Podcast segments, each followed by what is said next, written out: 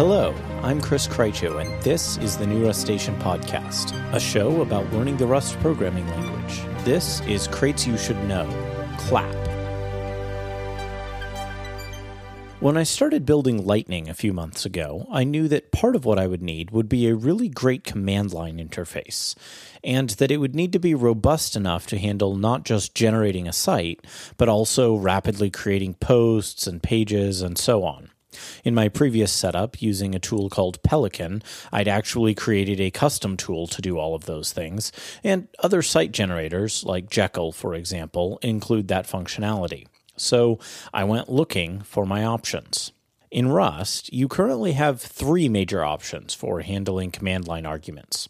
First, you can just directly access the arguments handed to the process using the standard env args function, which hands you back an iterable struct of the arguments. Second, you can use a crate called docopt, which is a Rust implementation of the docopt command line interface language, which comes from Python. This was written by the same guy who built the Rust regular expression library, regex, and the ripgrep Rust grep tool, both of which are fantastic. Similarly, docopt is a great tool, and I might come back to it at some point in the future, both for my own tools and also to talk about as a crate you should know. Third, you can use CLAP, a command line argument parser, where the name is an acronym from the description CLAP, command line argument parser. I don't recommend using the args directly, unless perhaps for a very small toy type bit of code. Using docopt or clap is a much better choice. Both of them give you help messages essentially for free once you've done the work of setting up the structure that defines the options. Both can also give you basic shell completion for Bash, and Clap can actually generate completions for Z Shell, Fish, and PowerShell as well. You also get a lot of mileage out of using community tested and community embraced tools. I'm going to look today at Clap, but one other qualification before I dive into that. I didn't pick Clap because I think it's better than docopt, but simply because it was the one that meshed best with how I like to approach this problem, and therefore was the one I started using with Lightning. Again, they're both great tools. So let's talk about Clap. The usage pattern is straightforward. You define a configuration that it should use, and then at runtime, wherever you have configured that struct and wherever you call the handy get matches method, it parses the arguments passed to your program from that same standard env location. As noted, of course, that's normally something that is done just at startup, but if you wanted to do it later, you could. In any case, get matches takes the arguments and converts them into its own data structure, which you can then readily convert into whatever internal data structures you need for running your program. There are three major ways to configure CLAP. First, you can use a normal and quite elegant Rust API to build it directly in line. This is the tack I took initially with Lightning because it was the most familiar to me after having used Python's argparse library in the past. And in fact, in many ways, Clap feels like a spiritual successor to that library. So if you've used argparse and you like it, you'll appreciate Clap a lot, not least for the ways it improves on that earlier model. If you're configuring Clap in this mode, you get to use the builder pattern, which is a concept I may have mentioned before, but I now realize deserves its own full episode, so you can look forward to that coming sometime in the next few months. From a user's perspective, though, you just create an instance of the type by calling the new method on Clap's app struct, and then you can supply further calls on that same instance. And the methods are set up, this is the builder pattern, so that you can just chain the calls one after another. You don't have to set up any intermediate variables along the way. Other important methods on the app struct include things like arg to create an arg, subcommand to create a subcommand, version, author, about, and so on to set those options for the app. There are also arg and subcommand structs, along with several other helper structs for things like errors, for example.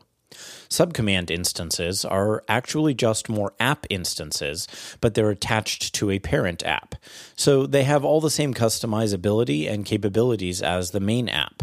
Arg instances, meanwhile, let you specify the name and a short variant of the argument.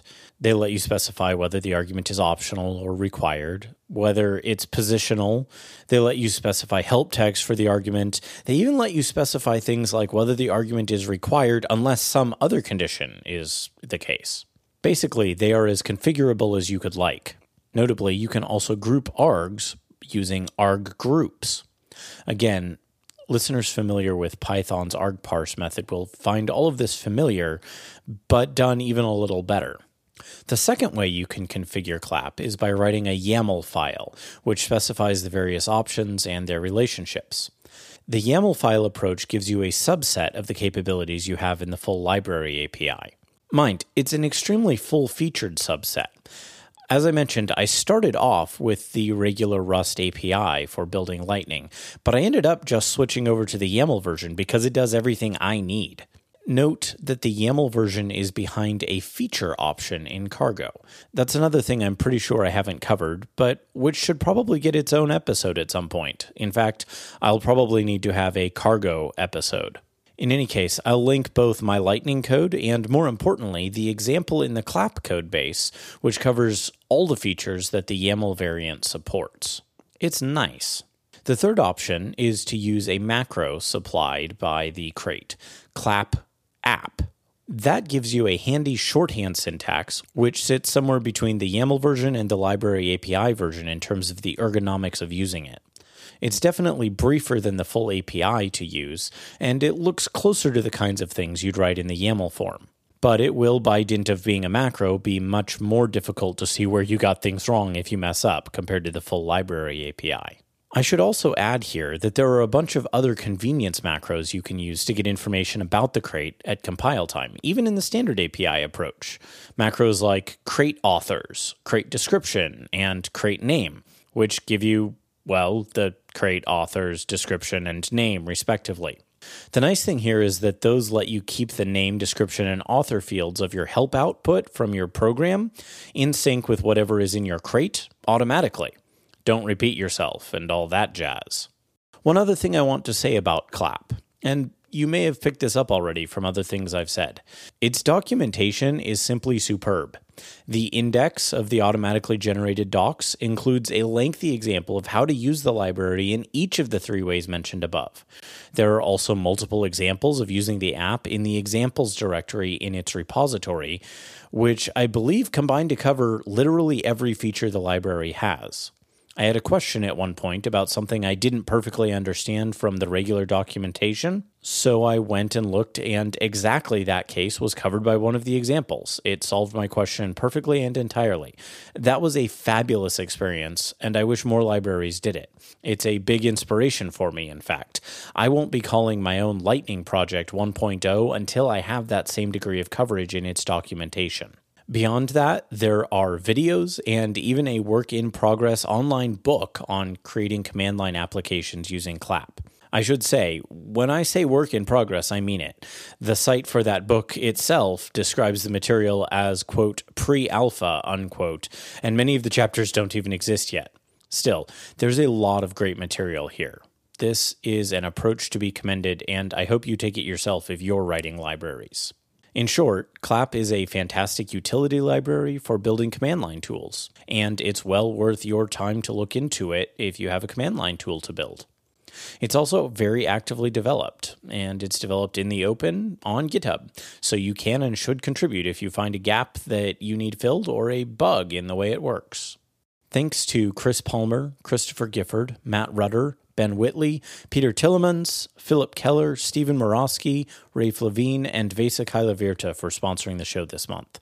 You can see a full list of sponsors in the show notes. If you're interested in sponsoring the show, you can set up recurring contributions at patreon.com slash newrustacean, or you can give a one-off contribution at any of a number of other services listed on the show website. Or if you're a company interested in advertising to developers, you can just email me. Along with links to those contribution methods, you can also find links to the docs repository and crate page for Clap in the show notes at newrustacean.com. You can follow the show on Twitter at newrustacean, or you can follow me there at Chris Krycho.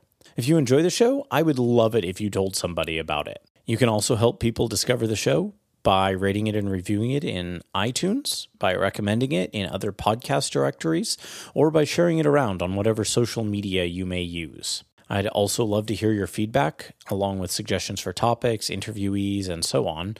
You can reach out in the threads for the episode on the Rust user forum, or Hacker News, or Reddit. And in particular, I love getting email, so please do send me a note at hello at newrustacean.com. Until next time, happy coding.